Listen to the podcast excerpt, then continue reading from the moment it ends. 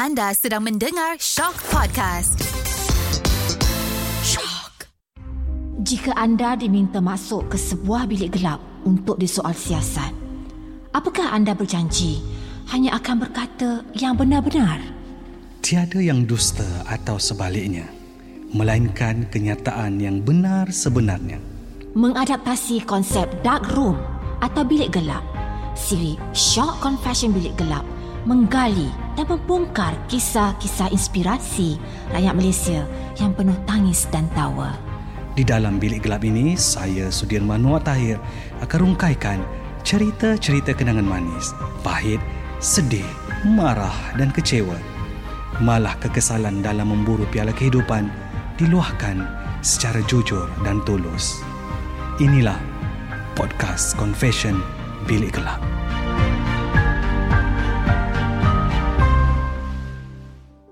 Assalamualaikum warahmatullahi taala wabarakatuh. Anda kembali bersama saya Sudirman Muhammad Tahir dalam podcast Shock Confession Bilik Gelap. Dan pastinya untuk minggu ini saya akan membawakan seorang lagi tetamu yang bakal memberi inspirasi dengan cerita-cerita yang akan dikongsikan kepada kita dalam Confession Bilik Gelap. Dan orangnya cukup istimewa, orangnya bakal membuatkan kita jatuh cinta dengan personalitinya dan juga cerita-ceritanya. Ini dia saya bawakan Keanu Reeves. Eh, salah. Keanu Azman.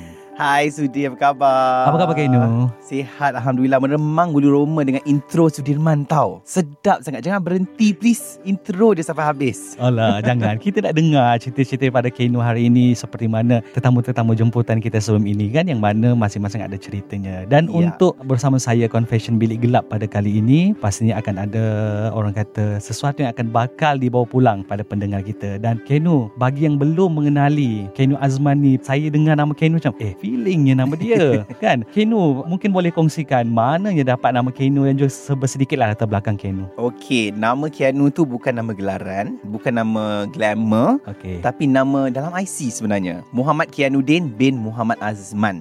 Melayu. Melayu Islam rupanya. Ah. Itu yang selalu orang cakap kat saya lah kan. Uh, latar belakang nama tu, mak saya adalah peminat terbesar pelakon Amerika Keanu Reeves. Hmm. Dia suka sangat Keanu Reeves daripada dulu tengok Matrix, tengok cerita Speed masa tengah mengandungan saya. Jadi dia kata saya nak anak saya nama Keanu. Nak Islamkan Muhammad kena ada.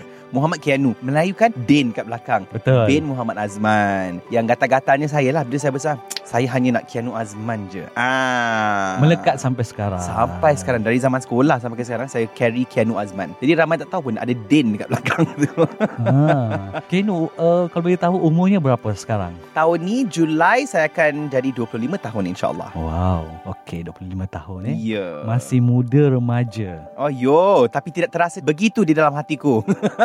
Masih melalui fasa-fasa seorang uh, remaja yang macam remaja lain Keanu. saya rasa saya punya, saya lambat rasa benda tu. Sebab saya kerja mula umur 18 tahun. Oh, awal juga. Awal. Mm-mm. Uh, zaman sekolah pun saya jenis yang banyak belajar, jenis yang nak kerja sijil, jenis yang macam tu lah budak yang macam boleh relax tak? Tapi budak ni tak boleh relax. Jadi saya tak pernah betul-betul rasa apa ni zaman remaja tu saya tak dapat rasa sangat dulu. Mhm. Jadi sekarang pula dah sibuk bekerja dan sebagainya. Tapi keinginan itu baru timbul tau Sudi. Baru rasa Ah. macam nak keluar, nak merasa, nak jatuh cinta dan sebagainya. Tapi tiada masa. Ha. Dah duduk dalam dunia pekerjaan kan? Dah lah industri seni pula tu yang Betul. macam tak boleh nak break. Apa yang Keanu mungkin melihat kawan-kawan pada usia Keanu ni macam baru sekarang tak rasa macam eh kalau aku dulu ni ah, kan. Banyak pasal cinta tau. Ah. Sebab cinta monyet tu saya tak dapat, tak pernah dapat. so tak pernah rasa feel bercinta tu. Bercinta pernah tau Tapi saya selalu terlampau serius dalam bercinta Daripada dulu Jenis yang Okay kalau kau bercinta dengan kau Semoga berkekalan ke jannah. Fuh terus macam tu. Hmm. Padahal Budak-budak sekolah Budak-budak college Patutnya janganlah fikir panjang sangat. Kita bercinta Kita bercinta je lah kan? Kita nak tengok movie sama-sama ke? Pegang-pegang tangan dekat cafeteria ke? Ini tidak. Jadi sekarang baru teringin benda tu. Tapi dah terlampau tua untuk itu. Sekarang bukan zaman cinta monyet lagi. Sekarang hanya cinta abadi sahaja. Wow. Nanti kita nak bercakap pasal cinta abadi Keanu tu kan. Kita melihat awak di Instagram, Keanu secara personal kan jika bertemu empat mata, adakah Keanu uh, sama di sebalik diri sendiri itu. Maksudnya, adakah Keanu orang melihat, mendengar suara awak di uh, radio hits kan? Ya. Ada tak itu adalah Keanu kalau di luar? Sebenarnya ya. Saya boleh katakan yang saya salah seorang penyampai radio yang kalau jumpa saya dekat mall ke atau jumpa saya kat rumah ke sebiji sama. Sama.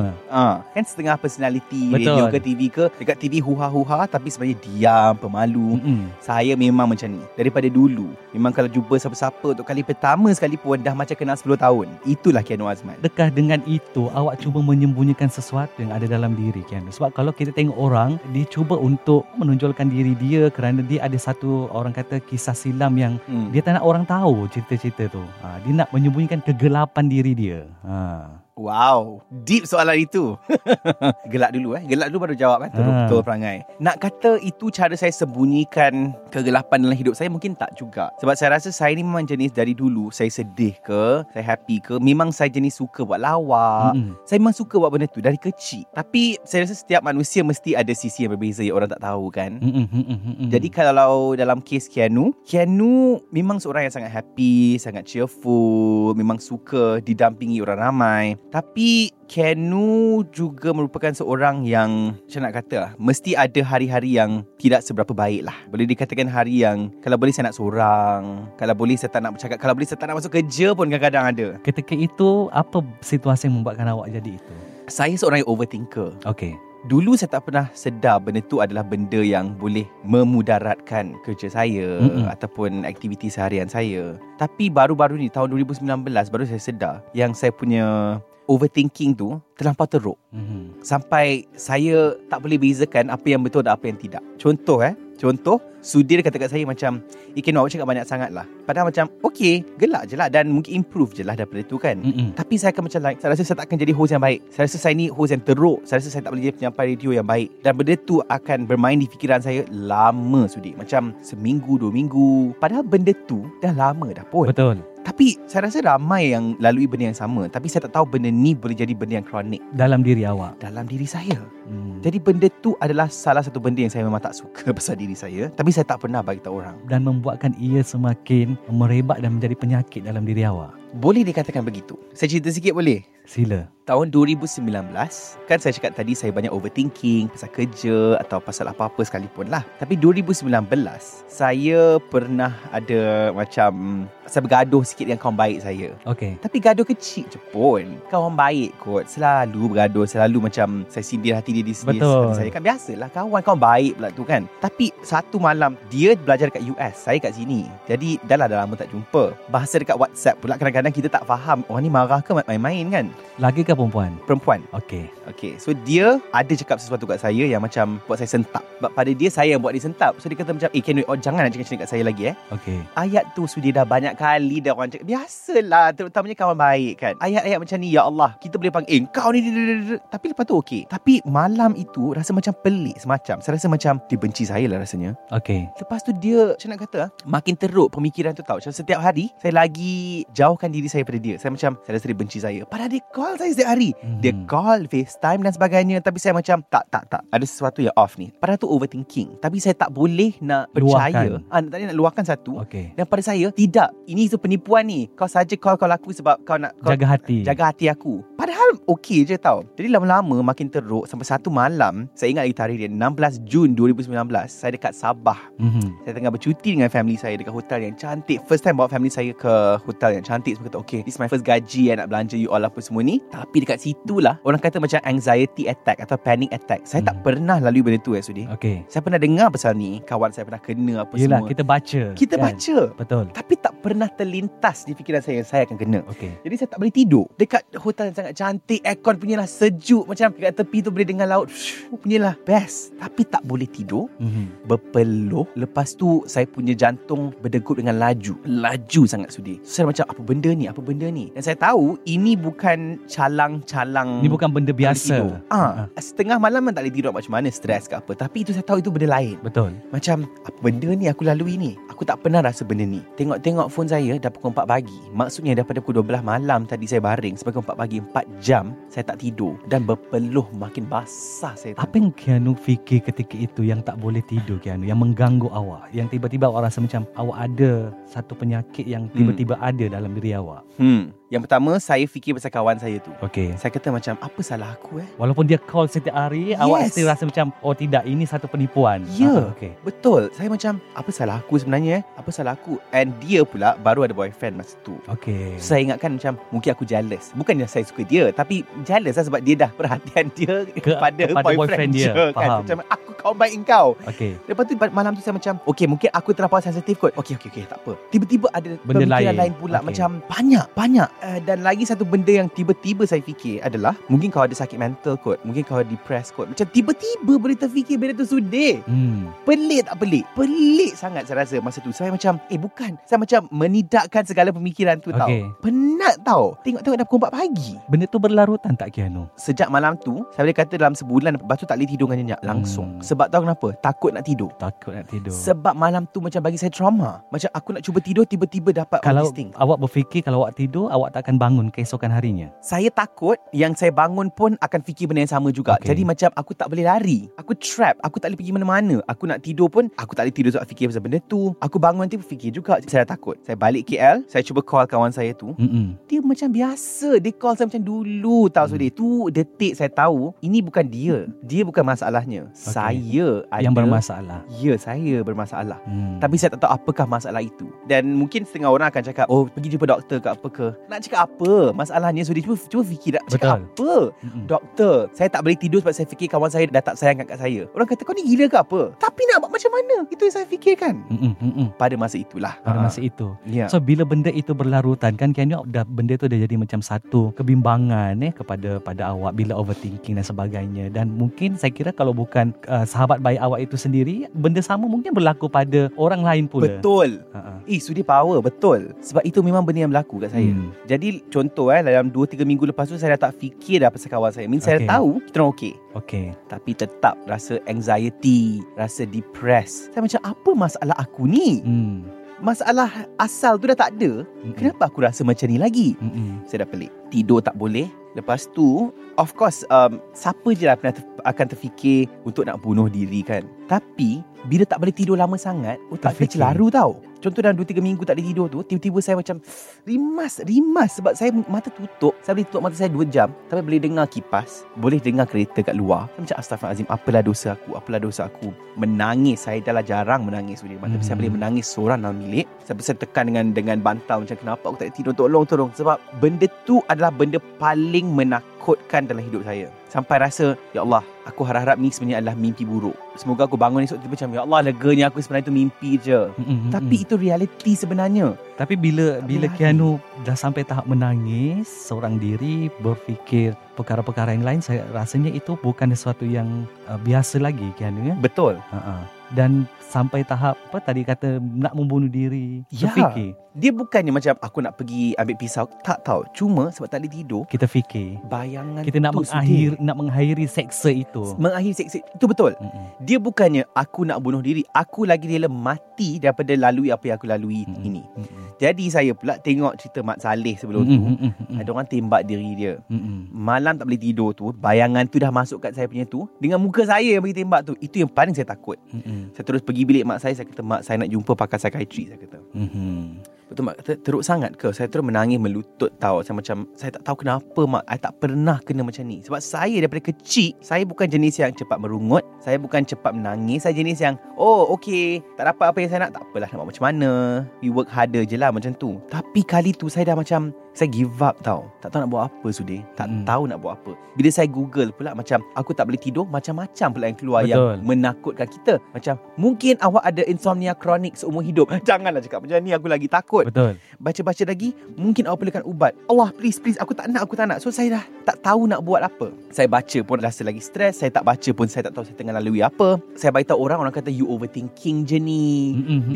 biasalah awal-awal tapi kita kenal badan kita Betul. Kita tahu apa yang kita lalui. ya saya tahu ada sesuatu yang lain Tak betul. tak betul sudi saya tahu Jadi selepas Kianu berjumpa dengan mak memberitahu Ya. apa yang awak lalui rasa ketika ialah sepanjang itu kan Kianu. Ya. Apa yang membuat awak nekat untuk uh, mengambil langkah ialah aku tak boleh biarkan benda ini mengganggu diri. Mengambil langkah untuk terus berjumpa dengan pakar. Sebab saya Macam mana nak kata eh, Saya ni seorang yang Happy Okey. um, Saya pun dikelilingi dengan orang-orang yang penyayang Family yang penyayang Kawan-kawan penyayang Kerja pun saya happy Kalau saya nak bagi tahu orang yang Aku rasa aku tengah depressed Orang takkan percaya Benda tu macam Betul. Kau depressed sebab apa? Bukannya kau balik rumah kau kena dera dengan mak bapak kau Bukannya kau baru kena tinggalkan dengan uh, Apa ni girlfriend dah 12 tahun together Tak ada benda yang macam tu Betul. Jadi saya pun kadang-kadang terfikir juga Ke aku je yang overthinking ni Mhm. Tapi macam pelik Takkanlah kita overthink Sampai tak boleh tidur Sampai jantung berdegup setiap malam teruk Faham.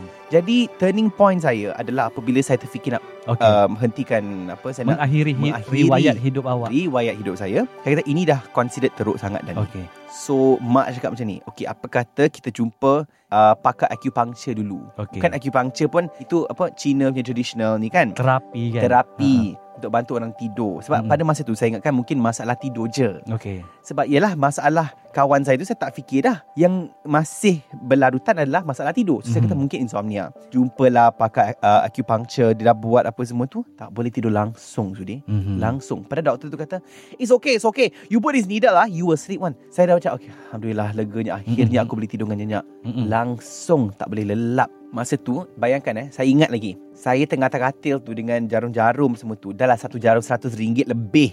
Saya rasa seribu ringgit Saya spend kat situ. Tak mengantuk langsung Sudi Lagunya lagu Terapi lagu hmm, Jadi patutnya Dengan suasana itu Dengan jarum itu Patut membantu. Langsung tak membantu Doktor masuk lepas tu Saya kata Saya tak boleh tidur. Dia pun terkejut. And then saya dah tahu dah. Saya ingat Saya keluar bangunan tu Saya dah macam You know what? Saya tak nak lagi cari Alternatif lain. Saya nak pergi jumpa doktor. Sebab ini mungkin adalah Masalah. Macam nak kata ini adalah um, Masalah mental. Ini bukan sekadar tak Betul. boleh tidur. Ini adalah satu benda yang perlu Apa ni Rawatan. Betul. Kan? Jadi tu yang saya terus kata mak Saya nak jumpa psychiatrist. So mak saya yang jumpa Satu psychiatrist di Glen Eagles. Um, Nama dia Dr. Rabin Gonzaga. I love you Dr. Rabin If you're hearing this. Dia dah dengan saya dah 3 tahun dah by the Mhm. Way Lepas saya jumpa dia tu Memang dia dengar masalah saya semua Dan dia terus kata Mungkin awak ada depression Dan juga anxiety Okey. Tapi saya macam Sebab apa? Betul. Macam pelik tau Sebab kita dengar pasal depression semua ni Betul. Adalah kemurungan Ya. Kemurungan yang datang daripada kehidupan yang Lampau. betul kehidupan lampau, trauma dan sebagainya. Tapi saya macam apa apa benda? Saya pernah je break up. Saya pernah je gaduh dengan kawan dulu apa semua. Tapi itulah lumrah manusia. Mm-mm. Kenapa orang lain boleh kena macam tu? Okey je hidup dia orang. Mm-mm. Saya kena merana macam ni. Mm-mm. Jadi saya macam susah nak percaya benda tu. Tapi doktor kata okey uh, Mungkin sekarang ni kita bagi ubat tidur dulu Dia kata. So dia bagi Rivotril Tu nama ubat tu. Saya makan tidur okey Tapi bangunnya tetap rasa sengsara. Macam overthinking. Feel-nya masih sama eh. Sama sudi Tak happy. Maksud tidur tu hanya tidur tutup mata. Ya Bukan menenangkan awak. Betul Dia cuma menenangkan saya Masa saya tidur je Ya. Jadi saya ingat Saya lega tau Sebab saya macam ah, Akhirnya aku boleh tidur Sebab punya lama tak dapat tidur Mm-mm. Tidur contoh Pernah 12 jam tidur Maksudnya patutnya bangun tu dah fresh 12 Mm-mm. jam kot Tapi ni tidak ya. Dia sekejap je okey Lepas saya tengah makan macam ah, Ya ya Alhamdulillah mak Semalam boleh tidur Tiba-tiba dah rasa balik dah Saya macam Hmm. Kenapa ni? Tak apalah kita bagi masa sikit lah Mungkin baru makan ubat ni belum jalan kot kan Seminggu dua minggu rasa sama je Tapi Mhm. at that point saya macam Okay you know what Mungkin dalam hidup ni Kita tak boleh dapat segala-galanya Mhm. Allah bagi aku tidur yang cukup Tapi mungkin aku cuma tak boleh happy Nak Mhm. buat macam mana mm-mm. Itulah itulah ubat pertama yang saya makan dulu Berlarutan sampai sekarang ke Kenu? Sekarang dah Ubat yang keempat saya dah makan sekarang ni Okey. 2019 saya ambil Rivotril untuk tidur. Lepas tu saya rasa 6 minggu dia bagi saya ubat tu.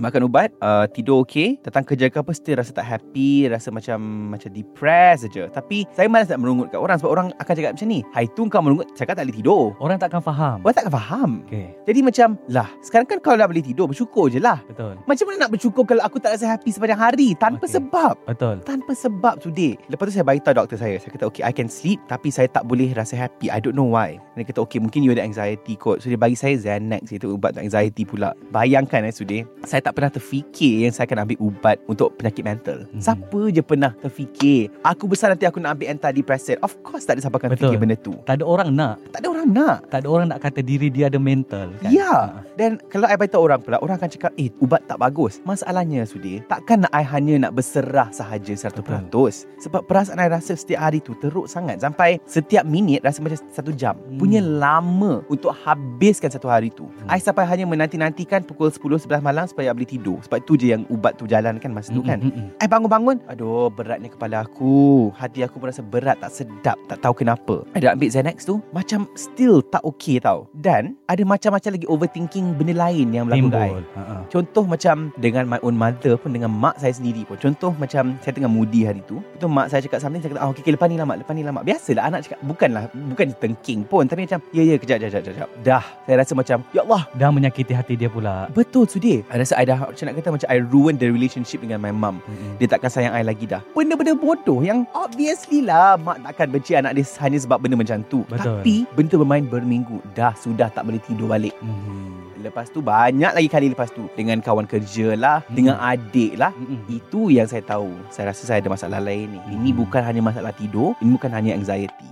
So saya Lebih tahu daripada doktor. itu. Lebih. And at that point today Saya dah sedia Untuk didiagnose Dengan apa-apa penyakit. Sebab sebelum tu Saya macam Aku tak ada penyakit. Biasalah kita nak In denial tau. Kita Betul. macam Eh tak kot. Sekejap je kot You know. And even doktor saya pun Awal-awal Dia tak tahu Betapa seriousnya benda ni. So dia kata Okay you ambil ubat ni Untuk 2 bulan contoh. InsyaAllah lepas tu dah okay. Saya ikut cakap dia. Saya tak pernah terlepas makan ubat. Setiap hari ikut dos yang sama Apa semua. Lepas saya tak makan ubat Terkena balik Terkena balik. Tu yang saya pergi beritahu dia. Lepas tu dia kata kat saya You fikir pasal apa ni sebenarnya? Lepas tu saya cerita lah Okay contohnya Masa tu saya cakap Oh saya terlampau stres saya tak cukup famous lagi. Dia Mm-mm. kata Hah? Sebab itu? I cakap Ya. Dan dia kata Itu tak normal. I mean It's normal untuk kita macam Aku nak lagi bagus pada sekarang. Betul. Tapi untuk you Hilang tidur Tak boleh fokus Hanya sebab Okay, parts ben- macam ni Itu pelik. Itu tak normal Betul. Betul. So and then dia test saya satu ubat. Dia kata Kianu I tahu you tak suka makan ubat. Ada macam oh my god Perkataan ubat itu Aduh Aku tak mau ini dong. Tapi dia kata you kena try. Dia kata Okay Ubat nama dia Prozac Prozac adalah untuk OCD Untuk bipolar Untuk penyakit-penyakit mental yang serius Okay. Yang bukan hanya general Macam depression Anxiety Okay. Ha, ha. Saya macam aduh Okay lah aku try je lah At that point Sudi Saya dah macam Berserah 100% Reda sahaja. Kau bagilah aku apa-apa sekali Aku makan lah Sebab Mm-mm. sebelum ni aku dah ikut Apa yang kau suruh aku buat Pun tak hilang Pun juga. tak hilang juga Okay, faham. Aku dah doa kepada Allah Ya tolong ya Allah I think Allah pun dah tunjukkan kat saya Yang Kianu Memang kau kena makan ubat Mhm. So saya pergi try And benda tu yang berhasil untuk saya Mhm. Jadi lepas tu Lepas beberapa bulan Baru doktor kata Dia nampak banyak improvement Dekat diri saya Sebab mood saya dah semakin happy Saya boleh kerja macam normal dan sebagainya Dan dia kata Okay then what Kianu I rasa Sebab dia ada file uh, Untuk saya sejak 2019 So dia boleh tengok balik kan Dulu saya fikir pasal apa Dia nampak ada pattern tau Mm-mm. Semua benda yang tak realistik Okay. Benda yang macam Aku rasa kawan aku dah benci aku Bukannya dia marah kat engkau pun Betul. Benda kecil Tapi kita yang menjadikannya sebagai satu masalah besar dalam diri kita. Ya Mm-mm. So doktor kata Kianu I rasa I have to tell you That you have Obsessive Compulsive Disorder OCD Pun saya terkejut Pernah dengar OCD tak Sudi? Betul. OCD Biasanya orang akan kaitkan Dengan kebersihan You know benda kena Benda rapi, rapi. Kan kena tersusun Betul. Saya macam Hah? Aku tak adalah macam Kena sangat semua benda kemas Baru saya tahu OCD ni ada banyak jenis Hmm. OCD ni Obsessive Compulsive Disorder Betul. Maksudnya Apa-apa yang you fikir secara obsesif Hmm. Contoh Melampau-lampau. Melampau Dalam kes saya Dia bukannya Benda kena tersusun rapi Tapi hidup saya kena tersusun rapi Mhm. Bila ada apa-apa dalam hidup saya Yang tak kena sikit je Ya Allah Hidup aku Dah huru hara. Huru hara Ha, ha. Jadi saya baru saya terkejut Tapi masa tu Saya dah tak Saya bukan macam Ya Allah Aku ada OCD Tidak Saya bersyukur Saya rasa saya nak rebah dan menangis Dan bersyukur kepada Allah Sebab lepas 3 tahun Saya dapat jawapannya Hmm. Sebab selagi kita tak dapat jawapannya Macam mana kita nak betul-betul Betul. recover Kita nak rawat diri kita kan Kianu bila awak didiagnose uh, penyakit itu kan? Ya. Luluh tak hati awak Kianu? Saya happy Saya happy Saya tak tahu kenapa. Saya rasa macam diri saya Tiba-tiba jadi macam tenang. Sebab inilah jawapan yang saya nanti-nantikan Sejak 2019 Mhm. Dan saya boleh tengok balik. Saya sebenarnya Semalam saya baru screenshot Beberapa WhatsApp convo saya Dengan kawan saya tahun 2019 Mm-mm. Yang saya tak tahu saya tengah lalui apa. Ni apa yang saya cakap? Dua, eh, 30 Jun 2019 Saya cakap pada kawan saya Aiza Ja, I rasa I sakit. Dah 3 minggu I tak boleh tidur. Mhm. Lepas kawan saya cakap Lah, you tengah stres pasal apa tu? Macam diorang pun tak faham. Yelah. Saya pun tak harapkan diorang faham 100% juga. Orang akan memikirkan stres eh? Ah, dia kata oh mungkin perlukan holiday kot. Aku tidak perlukan holiday, aku perlukan rawatan. Itu aku dah, I dah tahu dah. Mhm.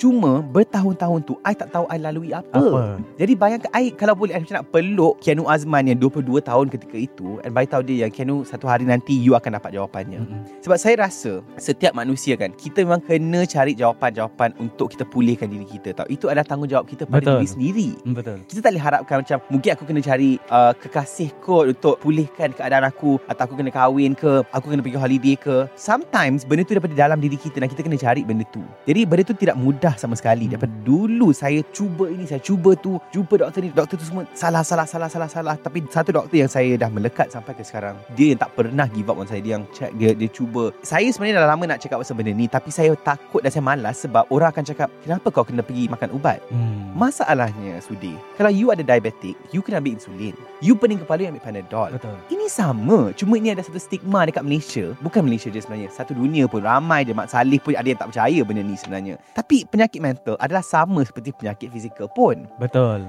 You accident ke apa ke You kena ada painkiller It's the same thing You know Cuma orang Kalau boleh diorang macam Optimistic kot Macam tak apa You berdoa je. Memanglah berdoa. You ada cancer sekalipun You kena berdoa juga. Ya Allah tolong sembuhkan aku. Tapi sambil-sambil berdoa tu Ubat tetap kena makan. Betul. Kemo tetap kena pergi. Kita kena ada alternatif kita. Betul. Mm-mm. Bukannya saya nak cakap Tak uh, Apa ni uh, Doa semua tu takkan pulihkan. Ya Allah Kita kena percaya yang Honestly boleh sebenarnya. Kalau you know, Allah boleh bagi je any, Anytime untuk, untuk heal you kan. Tapi at the same time Kalau you perlukan ubat You perlukan ubat. Mm-mm. Jadi saya dah tak nak terlampau apa ni macam ketepikan ubat tu. Pada saya saya perlukan ubat dan saya akan makan ubat. And Hmm. alhamdulillah berhasil. Dah setahun lebih saya rasa healthy, mentally physically healthy alhamdulillah. Keno, bila awak dah mendapat jawapan kepada itu, kan penyel- penyelesaian kepada masalah mental yang awak lalui. Ya. Adakah awak rasa ini adalah peluang kedua awak dan maksudnya memberi awak ruang untuk lebih dekat kepada sang pencipta kita, Keanu? Betul, 100%. Saya mula mendekatkan diri saya dengan Allah tahun lepas bulan puasa. Sebab saya rasa masa tu baru saya mula rasa okey dengan ubat tu. Saya makan ubat Prozac contoh awal tahun lepas. Pertengahan tahun lepas saya dah mula rasa macam happy balik. Mm-mm. Dan by the way kepada anda yang mendengar ni Ubat bukan happy pill tau Dia bukannya akan bagi awak rasa happy all the time Betul. Dia akan menstabilkan mood, pemikiran dan juga emosi kita Tu je Jadi kita akan rasa macam orang biasa yang tiada penyakit mental Itu Dia bukannya akan menghapuskan segala masalah dalam hidup Bila kita stres langsung tak rasa Tidak Hmm. Cuma tak ketara macam orang yang ada penyakit mental Jadi pertengahan tahun lepas Saya rasa macam Saya tengah baring tau. Dan hati saya rasa tenang sangat tau Sudi. Rasa macam dah lama tak rasa setenang ini. Mm-mm. Sejak 2019 yang first time saya kena tu Mm-mm. Hidup saya macam asyik mencari jawapan Mencari jawapan. Apa sal, apa Tak sal keruan.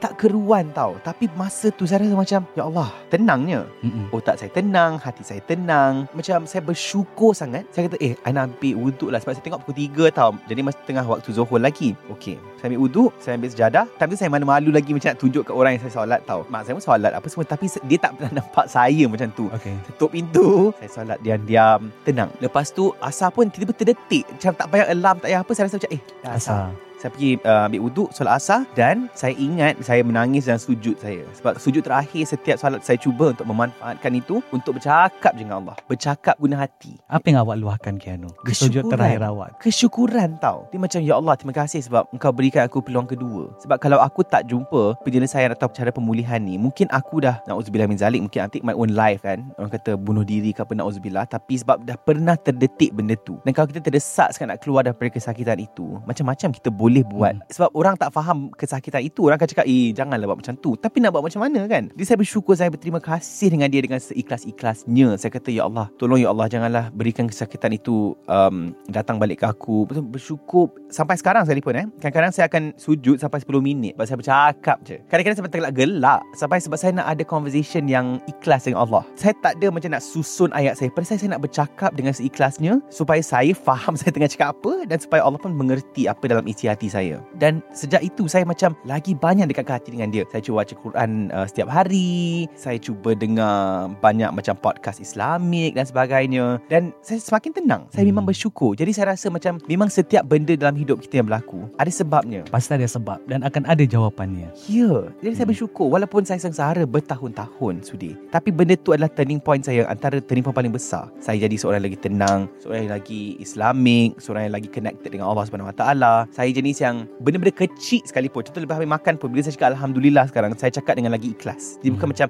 alhamdulillah. Dia macam alhamdulillah ya Allah terima kasih ya Allah. Walaupun makan burger tepi jalan, walaupun saya selamat sampai daripada studio balik ke rumah, saya macam alhamdulillah sebab kau selamatkan aku dalam perjalanan ini. Mm-mm. Dan benda tu mungkin tidak akan berlaku kalau saya tak lalui apa yang saya lalui sebelum ni. Sepanjang 25 tahun Keanu hidup ni dah puas menangis Keanu eh.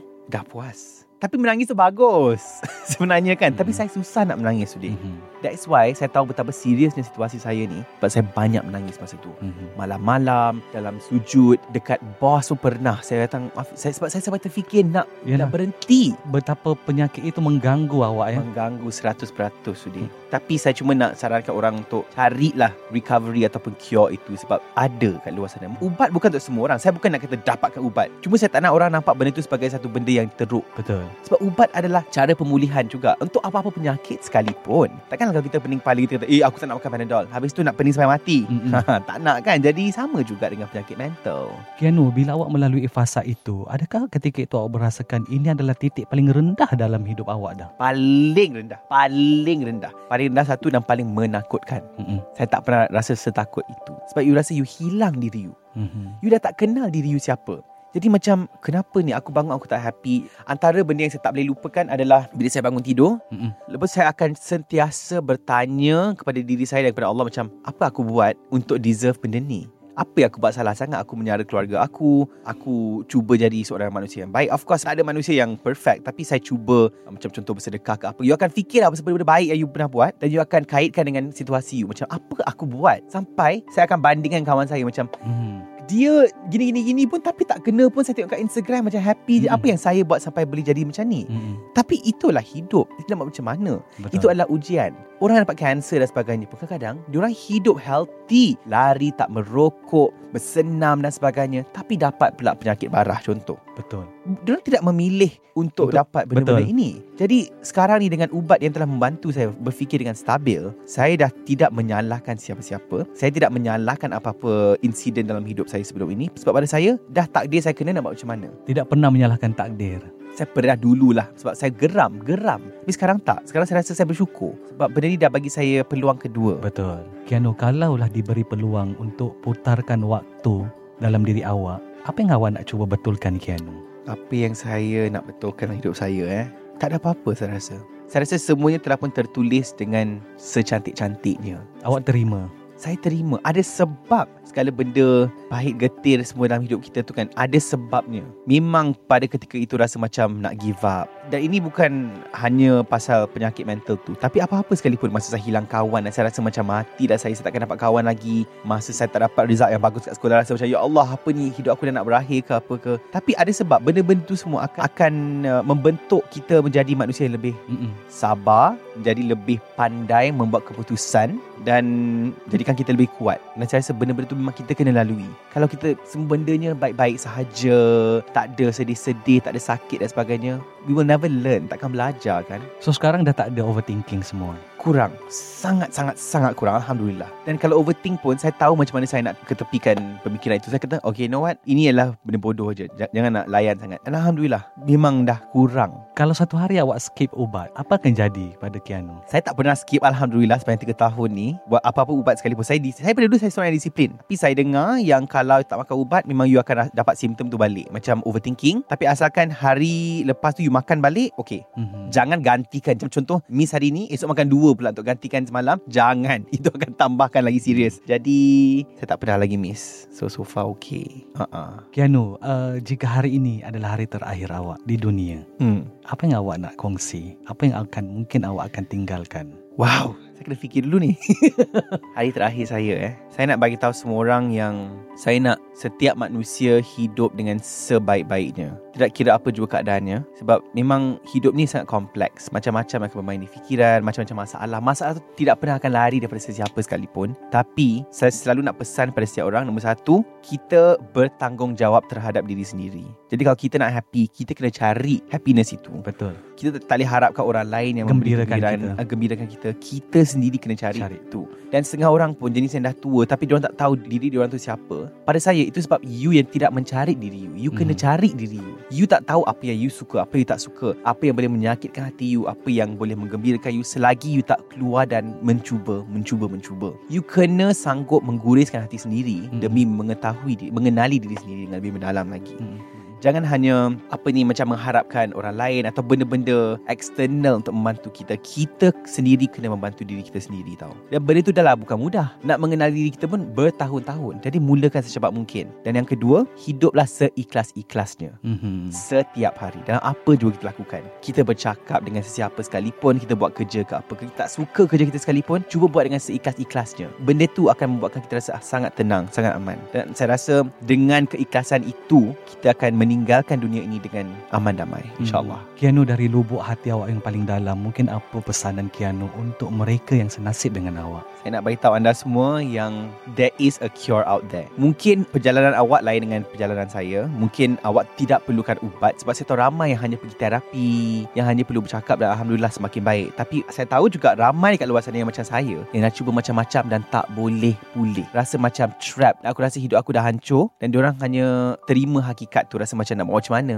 Dah Allah nak bagi aku sengsara nak buat macam mana Percayalah cakap saya Allah tak nak seorang pun makhluknya sengsara sebenarnya Betul ada cara untuk kita pulihkan keadaan kita. Carilah itu. Saya nak end the stigma dekat Malaysia yang ubat untuk mental illness ni adalah teruk. Janganlah percaya apa media cakap yang macam addiktif. Kalau makan tu macam dadah dan sebagainya. Itu terserah kepada penggunaan kita dengan Betul. ubat tu. Kalau jenis yang memang kau macam aku sedih sikit aku ambil aku ambil itu memang akan orang kata addicted. Tapi kalau ini adalah satu ubat untuk memulihkan kita, trust me you will not be addicted. And Betul. I think Malaysians Membantu. yang membantu dan I want Malaysians to see that, you know. Dan janganlah mengecam orang yang ada masalah mental. Mental. You can tell them that you know you perlu berdoa supaya you get better. It's true tapi jangan menidakkan fakta yang sebenarnya ini adalah satu penyakit. Ini adalah penyakit. Ini bukan jenis yang buat-buat yang macam oh aku saja sebab aku tak nak masuk kerja jadi aku cakap aku tak boleh tidur, aku ada masalah depresi dan sebagainya. Ini adalah penyakit. Jangan pernah malu untuk mengatakan yang anda ada penyakit Kiano ya? Betul. Dan sebenarnya ini adalah kali pertama saya kongsikan pasal penyakit mental saya. Jadi ini pun mengambil 3 tahun untuk saya actually luahkan kepada public dan kepada sudi macam ni. Jadi take your time. Tapi bila anda rasa bersedia untuk kongsikan tentang ini, do it. Sebab anda akan rasa sangat-sangat lega. Dan there's nothing to be ashamed of. Tak payah malu sebenarnya. Betul You know, you can live a normal life balik. No matter what your